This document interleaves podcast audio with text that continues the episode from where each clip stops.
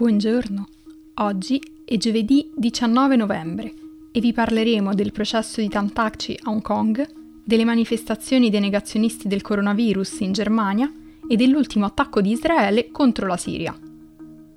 Questa è la nostra visione del mondo in 4 minuti.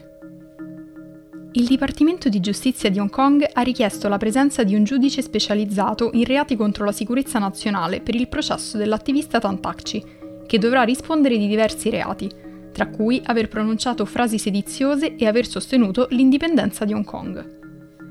La legge sulla sicurezza nazionale, promulgata a giugno, consente ai giudici specializzati di partecipare ai processi, eliminando la possibilità di fare ricorso in appello. Il Dipartimento di Giustizia ha detto che non avere un giudice specializzato a seguire il caso Tam avrebbe compromesso l'esito del processo.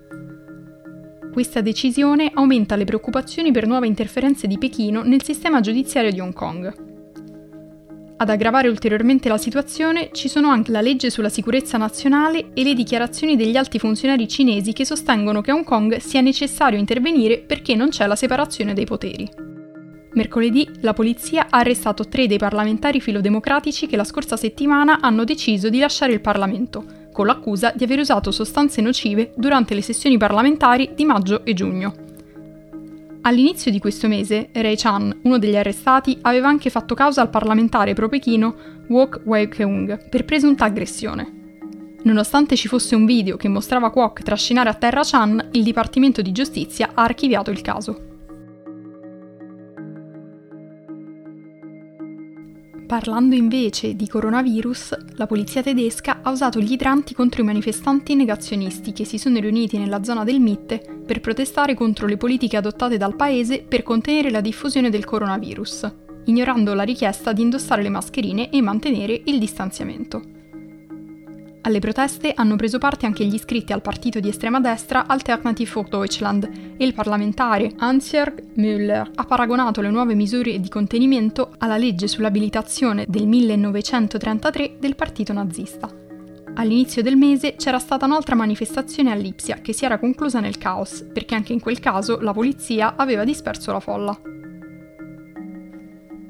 Il ministro della salute Jens Spahn ha difeso le misure di contenimento, dicendo che le autorità lottano ogni giorno per cercare di trovare l'equilibrio tra le restrizioni e la salvaguardia delle libertà democratiche.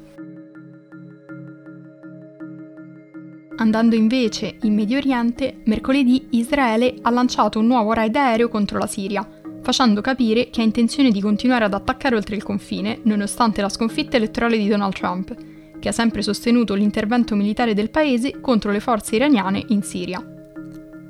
Israele ha fatto sapere che si trattava di una vendetta contro un'operazione sponsorizzata dall'Iran, in cui i siriani hanno piazzato degli esplosivi vicino a una base militare israeliana nelle alture occupate del Golan.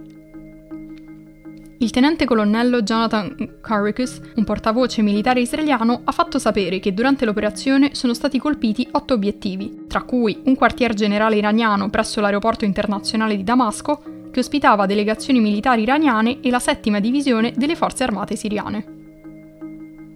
Anche le difese siriane terra-aria sono state colpite dopo aver sparato contro aerei e missili israeliani.